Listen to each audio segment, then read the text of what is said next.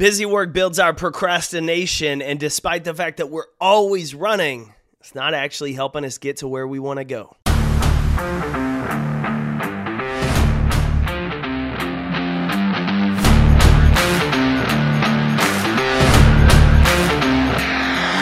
My name's Jake Thompson, your Chief Encouragement Officer, and this is the Compete Everyday Podcast, a show designed to help driven people build a winning mindset so they can build their winning life.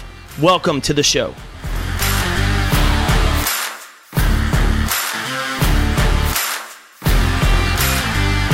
What's up, competitor? Welcome back to this brand new episode of the Compete Everyday Podcast. Bear with me today as I am battling this all sorts of sinus infection recording episodes. I sound a little nasally, I sound a little stopped up, but I am not slowing down. Because it's a brand new year, we are still in the month of January, and it is still plenty of time to go make this year our year. Doesn't matter how the first week or two has started for you. What matters is what you're going to show up and do today. And one of the best things you've done today is make the decision to press play, to be here on this brand new episode of the Compete Podcast, because it's so easy for us to get caught in the trap of busy. We're always busy. I swear my to-do list is never ending sometimes. Like every time I add something to it or cross something off the top, I've added 5 to 10 things on the bottom. I wear myself out sometimes staying busy. And one of the things that I've noticed that we tend to do as humans is we love to keep ourselves busy when we should be working on better. I mean, think about this. Think about the last big project you were working on. Regardless of whether you were like me and you were trying to write a book, maybe you were having to write a sales proposal for a client, maybe you were just having to sit down and try to study for an upcoming exam or certification. Think about that moment when you sat down, you opened your book, you opened your computer, you were getting ready to do the work, and then all of a sudden, it's like Facebook called your name. It's like you had this idea at that moment that you needed to go clean your closet or reorganize your office or do some laundry. See, we sit down to do these big projects and our brain starts looking for busy work to occupy us. It looks for organizing our office. Like our office has been fine. We've never even considered moving stuff around, changing the layout. But man, sit down to work on something big, to study for an exam. And it's like you got to do it immediately.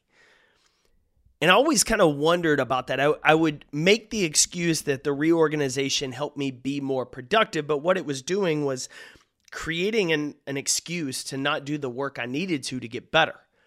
See, when we take on these bigger projects, when you're working on that sales presentation, when you're studying for that exam, when you're sitting down to write a book, the payoff isn't for a while. Like when you sit down to study, the payoff isn't until you take the exam, which could be weeks or months away. The payoff on writing a book is way down the line until you can finally publish it and hold it in your hands. The payoff for that sales proposal isn't until that client accepts it and you start doing the work. So your brain sees that there's not an immediate reward for it. And so it looks for something that can give it that. It tricks you into getting onto social media. It tricks you into reorganizing your office because in your mind, your brain is saying, ooh, this is an easier win for us right now, so let's do it. And what happens is we end up staying busy instead of getting better. And so one of the ways that I've learned to be more productive with better instead of just busy is to break down my big projects into teeny tiny little bites that are kind of like reorganizing my office. Think about it. When I sit down to write a book, instead of just worrying about writing the entire book or thinking about how much I need to write today, I have daily word targets. So I know every day I'm aiming for 500 words. I know that I have certain stories that I want to write. And on days that I feel like the overwhelm of all the busy work calling me of, hey, I need to schedule this for social media. Hey, I need to edit this video. Hey, I need to do this. I start breaking down what I need to write that day into the tiniest bites. Open Word. Write the first paragraph. Write the second paragraph. Integrate this story somewhere. Like I break down the vague goal, the bigger goal, into the tiniest, most specific, detailed bites I can to keep my brain focused and to give it little rewards. The reason it likes to organize my office is because I'm getting quick, immediate payoffs in the moment, and I can see a finished product. So we have to create that same formula in the bigger projects that we tend to get distracted from. If your goal is to study for an upcoming certification, you ought to make a checklist of study section 1. And if that's even big, break it down to study page 26 and then study page 27. And every time you complete it, just cross it off. Give yourself that hit of achievement, of accomplishment, showing yourself that you're making progress. Far too often, we keep ourselves busy, but we're not getting better. And so in most cases, being busy is simply procrastination from doing the work you need to do to get to where you want to go and to achieve the things you want to achieve. So in order to overcome that, we have to get better about battling procrastination. And we do that by setting small, specific targets, breaking down vague goals, breaking down big projects, breaking down big goals into teeny tiny little bites. You've heard me say it time and time again. How do you eat an elephant? The same way you do a donut, one bite at a time. It may take more bites to eat that elephant than it does that donut, but it's still done one bite at a time. And so are your goals.